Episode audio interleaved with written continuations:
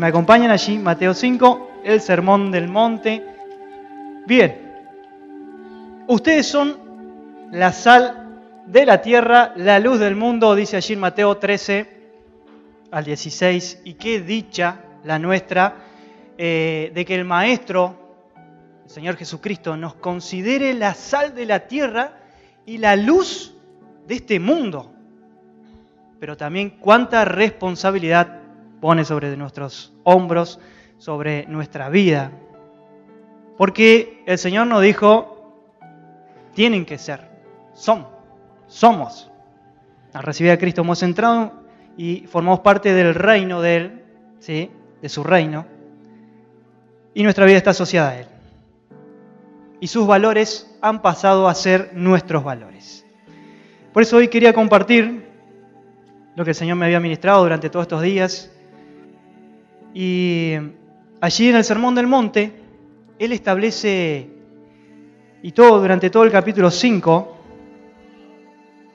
establece las leyes del reino, de su reino. Y quería detenerme en una, o en dos en particular, que me llamaron mucho la atención, que es allí en Mateo 5, 44, Mateo 5:44, que él dice, pero yo os digo, amad a vuestros enemigos, bendecid a los que os maldicen, haced bien a los que os aborrecen y orad por los que os ultrajan y os persiguen. Y para comenzar, Amad a vuestros enemigos. ¿Es algo fácil de hacer? No, seguramente que no. Este es un mandamiento sorprendente. Simplemente porque es difícil de entender. ¿Sí? ¿O no? Amar a tu enemigo. Parece ilógico o no. Y también algo difícil de obedecer. Pero Jesús nos dijo exactamente cómo debemos amar a, nuestro, a nuestros enemigos. Y está en el mismo versículo, haced el bien, pero yo voy a leer otra versión, tal vez un poco diferente, haced el bien, bendecid, orad por los que os calumnian. Aquí dice otra cosa, pero significa lo mismo, ¿sí? Así tenemos que hacer con nuestros enemigos. Ahora, haced el bien, bendecir, orar por ellos. Es difícil orar por alguien que te habla mal de vos a tus espaldas, ¿o no? Habla con otros, dice mentiras, te tiene bronca. ¿Es difícil orar o no?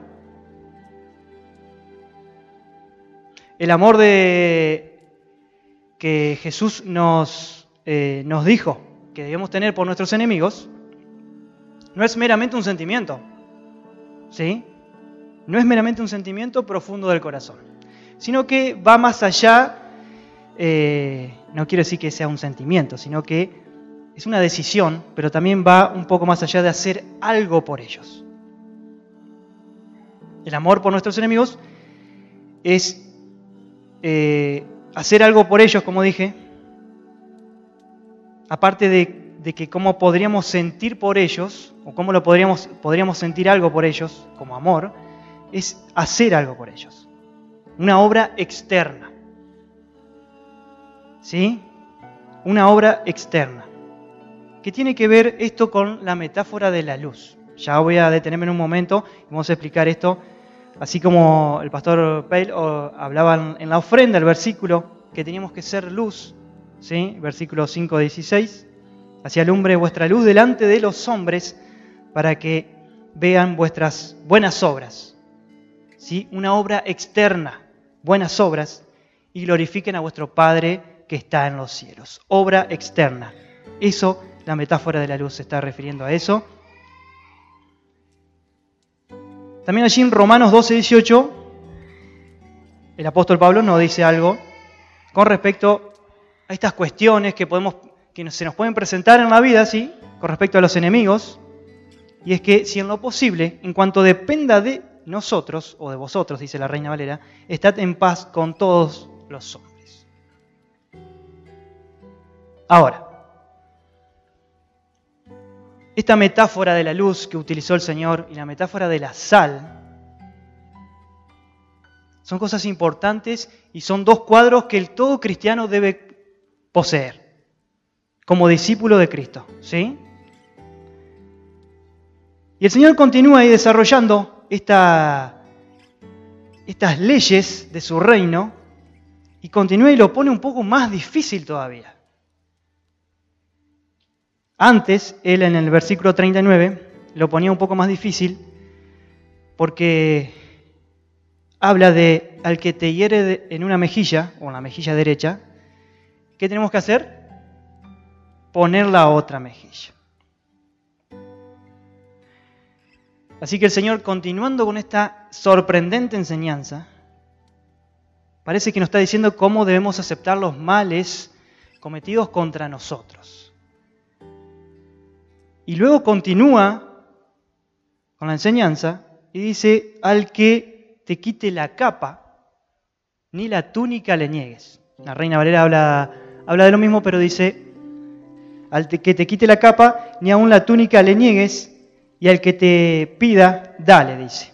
Con esto el Señor nos dijo cómo tratar a las personas que nos maltratan, nos obligan y nos manipulan, porque puede suceder esto. Y debemos tomar en control, o como se dice, tomar el sartén por el mango, en estas situaciones. Pero, pero, mediante sacrificio y amor. Y al que tome lo que es tuyo, no pidas que te lo devuelva. ¿Cómo lo puso complicado el Señor esto? Eh? Este es un tipo de amor que se puede practicar con un gran sacrificio. Cuando sabemos que Dios va a cuidar de nosotros, cuando sabemos que Dios cuida de nosotros, mejor dicho, me corrijo, cuando sabemos que Dios cuida de nosotros. Ahora todo esto que enseñaba el Señor, de poner la otra mejilla, al que te quite la ropa, poner la otra mejilla en aquel tiempo, al que te hieren en la mejilla derecha, decía el Señor, o dice la Reina Valera, en aquel tiempo se... era una gran ofensa para alguien que hacía eso. Si alguien venía y golpeaba a alguien en la mejilla, tenía que pagar una gran multa en aquellos tiempos. Si te quitaban la capa, algo muy preciado, algo que te daba valor, pero él también le dice la túnica, la ropa interior se refiere, ¿sí? Al punto de quedarte desnudo, en humillación. Y aún sigue diciendo, y al que tome lo que es tuyo, bueno, la Reina Valera dice, el que tome prestado, no le pidas que te lo devuelva.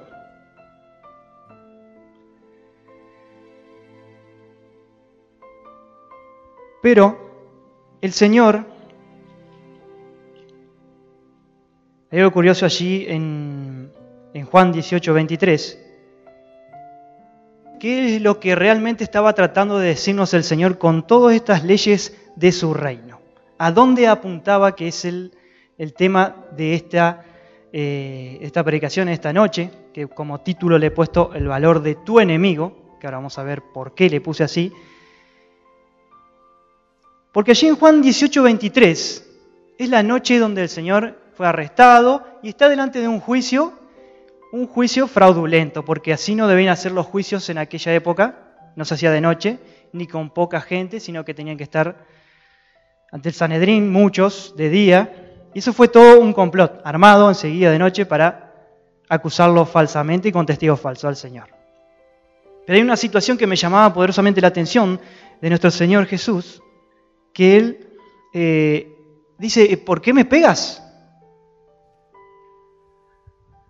Jesús le respondió, si he hablado mal, testifica en qué está el mal. Y si bien, ¿por qué me golpeas? Para ponerlo de contexto, él está frente ahí, el sumo sacerdote, y lo están interrogando y los testigos falsos hablan en contra de él y él le responde una cosa al sumo sacerdote, viene un tipo y le da una cachetada, ¿sí? Le da una cachetada diciéndole no tenés que responderle así al sumo sacerdote. Y es aquí que viene la frase de nuestro Señor, el cual le dice esto. Porque Él le habla diciéndole, lo voy a traer a esta época. Yo estuve predicando, todos ustedes me vieron, salí por YouTube, salí en las redes sociales, hice un Instagram, un reel, todo, todos me vieron. El Señor les dice esto, ustedes estuvieron ahí, me escucharon hablar, si algo dije malo, dímelo. ¿Por qué me golpeas? El punto es que me llamaba la atención porque Él se está defendiendo. Entonces, ¿cómo reconciliamos este asunto aquí donde dice hay que poner la otra mejilla? ¿A dónde apuntaba nuestro Señor Jesucristo con esta enseñanza, estas leyes del reino? Porque ahí Él se está defendiendo. Estas leyes del reino no nos impiden que nos defendamos, ¿sí? Así que nos encontramos frente a una paradoja. Sin embargo, muestra, esto muestra que lo que se debe, lo que debe ser el estado interno de cada uno de nosotros frente a estas situaciones. Me estoy refiriendo a, las leyes del reino que él puso, de dar la otra mejilla, dejar que te tome el, que se lleve la capa, se lleve la túnica, se lleve todo, y si te pidió prestado, déjalo. Él está haciendo énfasis en esto, en ir por un mérito, con un propósito, ¿sí? Lo cual muestra el estado de ánimo, el estado interior, que esta es la metáfora de la sal. Cuando él habló, vosotros sois la sal de la tierra y la luz del mundo. Este es el estado interno, la sal, que él utiliza la sal. ¿Qué hace la sal? Es un condimento, ¿sí? ¿Qué hace la sal? Sal, bien. Es un condimento, da sabor. A ver, ¿cuántos están salados acá? Ah, nadie responde, yo sé por qué no responden. Porque en el mundo se dice si estás salado es porque todo te va mal o te agarra todo mal. Pero el Señor utiliza esta, esta metáfora de la sal. Yo estoy salado. Yo lo voy a decir claramente, estoy salado. Ahora tengo gusto en mi interior porque a través de la obra redentora de nuestro Señor Jesucristo, mi interior fue revivido, fue limpiado. Ahora, otra cosa importante con respecto a esto de, la mejilla, lo analizamos juntos si ustedes eh, y miramos que si yo pongo, me pegan en una mejilla y le digo, pegame en la otra, no, pégame en la otra, ¿qué estoy haciendo ahí? Provocando, exacto. Qué raro que el Señor nos mandara a provocar. ¿No se puso a pensar? Igual que te lleva la capa, te quita la capa. Toma, ¿querés la camisa? Llévala. Estoy provocando. Yo no creo en ninguna manera, de ninguna manera tampoco, que nuestro Señor nos haya mandado a provocar a nuestro enemigo, ¿sí? Sabiendo que allí en Romanos dice que si depende de nosotros, eh, estemos en paz con todos los hombres, ¿sí? Ahora, esto apunta a algo más, como venía diciendo. Tiene que ver con la sal, el interior de nosotros, estar con un sabor. Ese sabor es la obra redentora que hizo Cristo, el Espíritu Santo. Entonces, esto es lo que el Señor quiere con estas leyes del reino. Yo tomé estas dos, esta parte nada más, son muchas más. Habla de los pacificadores, habla de muchas cosas. Pero Él comenzó con estas metáforas, ¿sí? De la sal, de la luz, nuestro interior. Por eso, amad a vuestros enemigos, ¿sí? Haced el bien, bendecid, orad por ellos. Eso sale de nuestro corazón, del interior, al estar con gusto, salado, ¿sí? Sano en nuestro interior. Podemos hacer esto, orar, bendecir a nuestros enemigos. ¿Qué es bendecir? hablar bien, exacto. Si yo no tengo sal, no podría hablar bien de mi enemigo. Imposible.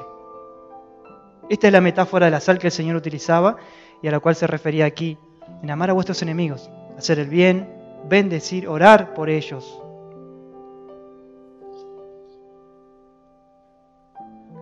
Ahora, la parte 2 del bosquejo, yo siempre le pongo nombres raros, pero en este caso le puse manso, pero no menso. Y tiene que ver con lo que estábamos hablando recién, de que el Señor fue manso, pero en el momento de defenderse, lo hizo. Porque la mansedumbre no es debilidad. Recuerden que allí, cuando se acercó al, templo, que estaban los cambistas, o sea, los que tenían el cambio con la moneda, el dinero, los que vendían los eh, chivos, ovejas para el sacrificio, ¿qué hizo el Señor? Volteó todo, desparramó moneda, paloma, había palomas también, porque la ley así lo, lo exigía, las tórtolas para el sacrificio. Desparramó todo, echó todo, agarró un cuero, dice que lo agitó al aire y sacó todos los animales de ahí. Para que se cumpliera la profecía que decía, el celo por tu casa te consumirá. ¿Defendió o no se defendió el Señor ahí? No se quedó quieto al ver la injusticia. Mi casa será llamada casa de oración. Ustedes la han hecho cueva de ladrones. Solo estoy tratando de mostrar que aquellas leyes que él estableció ahí apuntan más allá, ¿sí? Moisés también, el hombre más manso de la tierra, sin embargo jugó a los pecadores, incluso enfrentando a su hermano cuando él se, se mandó macanas. La mansedumbre significa no afirmar mis propios derechos, sino vivir para la gloria de Dios.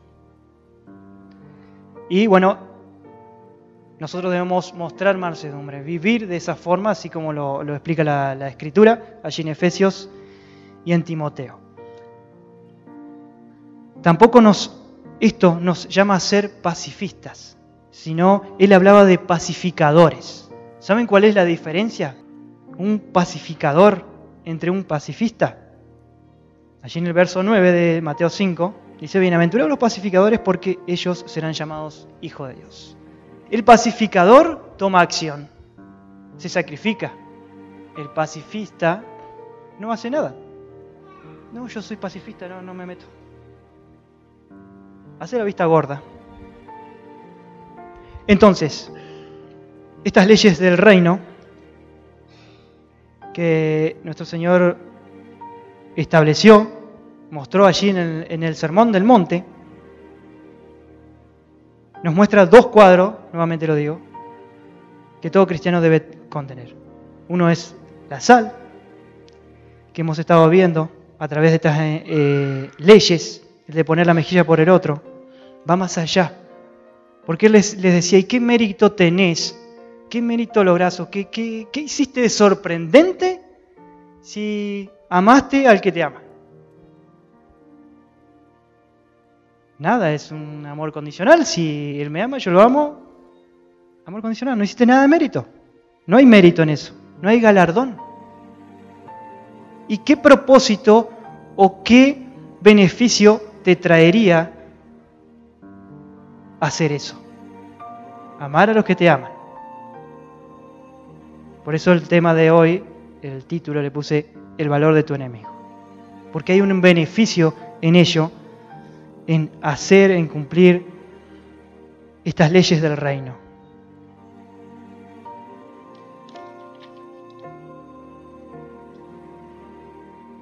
Más adelante en el capítulo 7 hay una regla, la regla de oro, que el Señor la cambió acá porque se conocía en forma negativa antes, ¿sí? Y como queréis que hagan, eh, Mateo 7, 12, y como queréis que hagan los hombres con vosotros, así haced vosotros con ellos. Esta regla la he escuchado hasta en la televisión. de ciertas personas que dicen, la han repetido. Y siquiera sin saber quién la había dicho, ¿no? Eh, originalmente la forma negativa era de este mandato, que se conocía mucho antes de Jesús, decía, no debes hacer a tu prójimo lo que no quieres que él te haga. En forma negativa, ¿sí? Y acá el Señor la cambia, dice, hacer con tu prójimo como crees que haga con vos. ¿Se entiende? Pasó de negativo a positivo. Esto se aplica especialmente en la comunión cristiana. Se experimenta el amor, ese amor que derramó a través del Santo Espíritu en nosotros, como está escrito allí en, Romanos, si no me equivoco, se transmite en esa comunión con nosotros. Pues debemos amar a los demás esta regla de oro está basada en un principio que no es algo un legalismo, sino es el principio bíblico de la siembra y la cosecha. ¿O no le parece? ¿Qué dices? Lo que siembro, cosecho. La regla de oro. Entonces, lo que el Señor quiere con todas estas leyes es que mostremos misericordia. ¿Sí? Yo puse, tomé acá y agregué este, este pasaje que está relacionado. Porque el Señor tuvo misericordia de nosotros. Nosotros éramos sus enemigos. Antes de Cristo, yo era su enemigo. Usted también. Hijos de desobediencia. Lejos de Dios. Apartado de Él. Vasos de ira entonces no es ilógico que el Señor nos pida, amad a vuestros enemigos. Y si te habla mal, ora por Él. Habla bien de Él.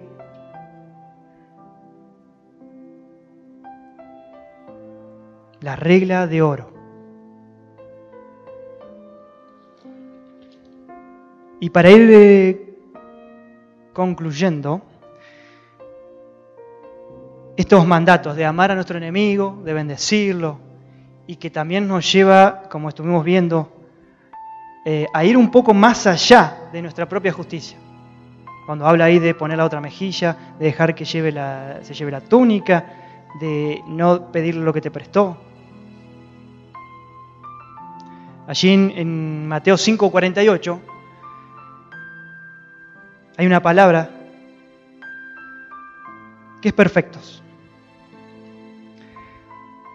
Y dice, sed pues vosotros perfectos como vuestro Padre que está en los cielos es perfecto. Este perfecto, teleio, del griego, es el fin, la meta, el límite. Es a donde el Señor con estas leyes nos quiere impulsar, nos quiere llevar.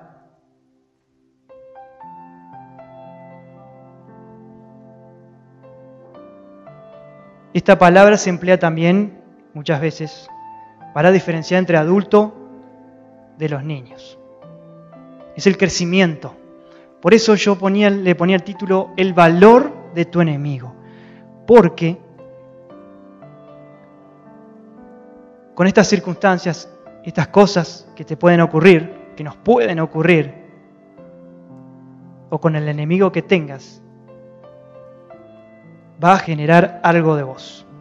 Algo que el Señor quiere que todos alcancemos, que lleguemos a esa meta, a ese fin, a ese límite. Yo comentaba de los dos cuadros que todo cristiano debe contener. Es la sal y la luz. ¿sí? La sal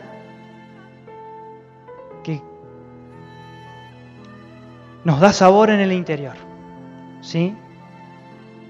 A través de la obra del Espíritu Santo, a través del Espíritu Santo es la obra interna hecha en nuestro corazón, que influye en este mundo. Y la luz es el testimonio externo. Cuando estas situaciones como teniendo un enemigo que te hace la vida imposible, o un vecino, o quien fuese, tal vez un pariente, la suegra, No sé. Todo puede pasar. El fin, la meta, el límite donde quiere el Señor que lleguemos es mostrar la luz. ¿Y cómo vamos a mostrar la luz? En esa dificultad, con ese enemigo. Ese es el valor que tiene nuestro enemigo. Yo le puse el valor porque cambié la perspectiva de, cómo ver a mi enemigo. Que todos deberíamos hacerlos. Porque el Señor no mira, no hace excepción de personas.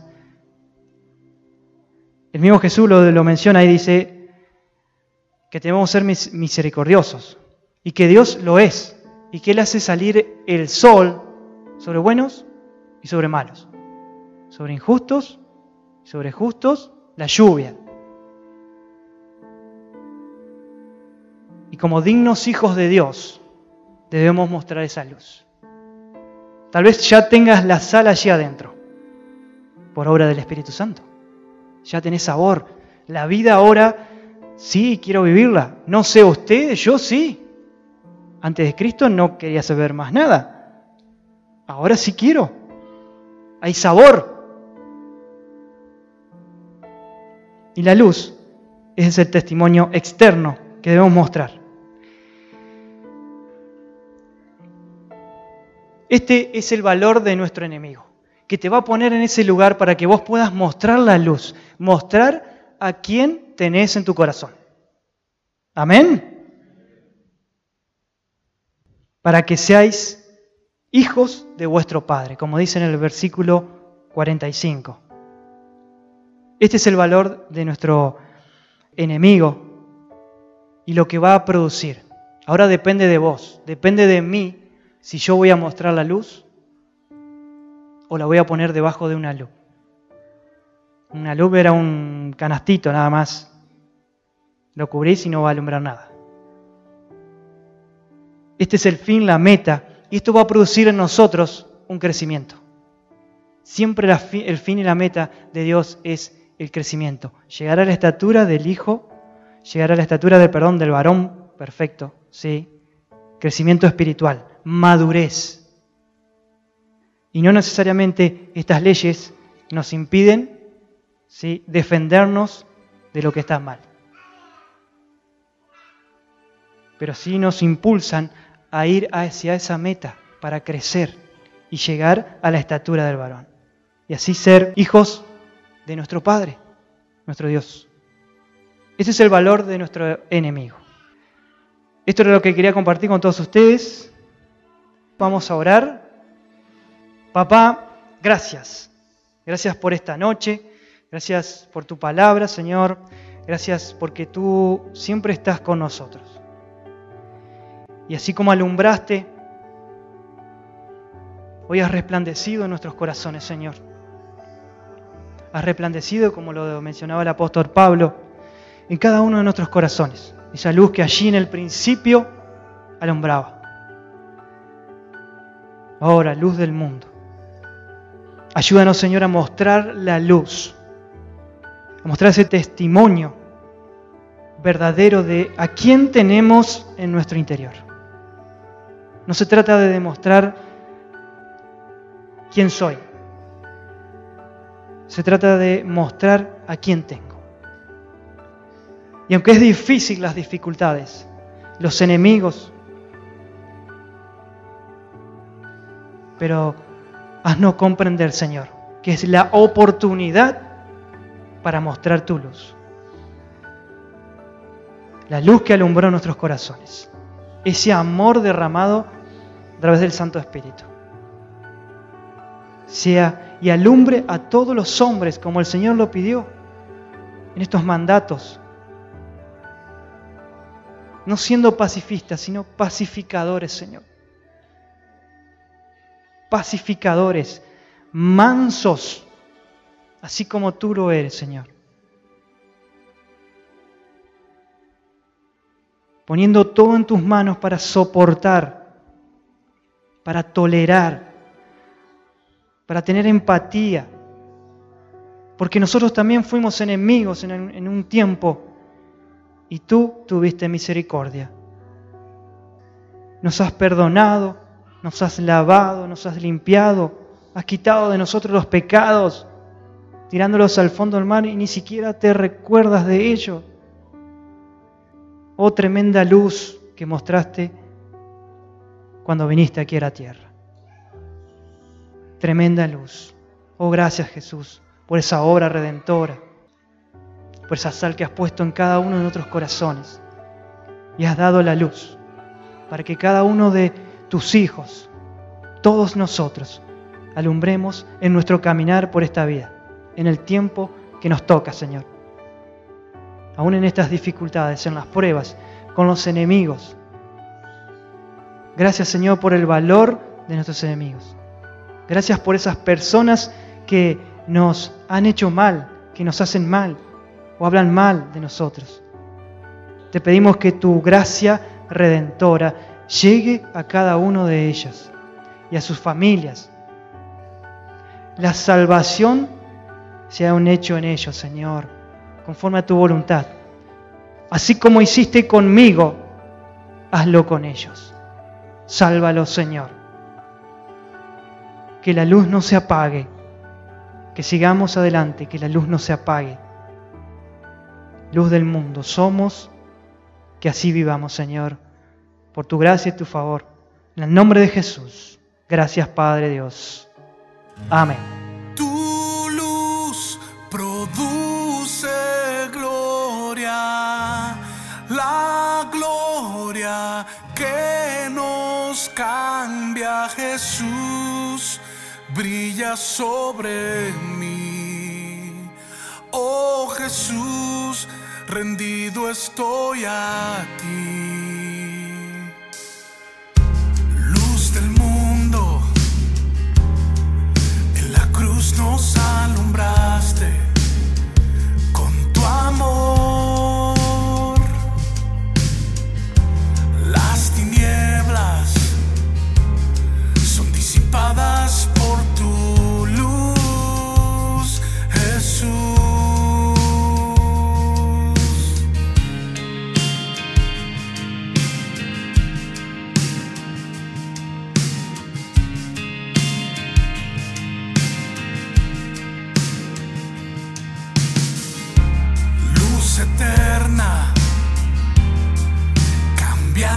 todo es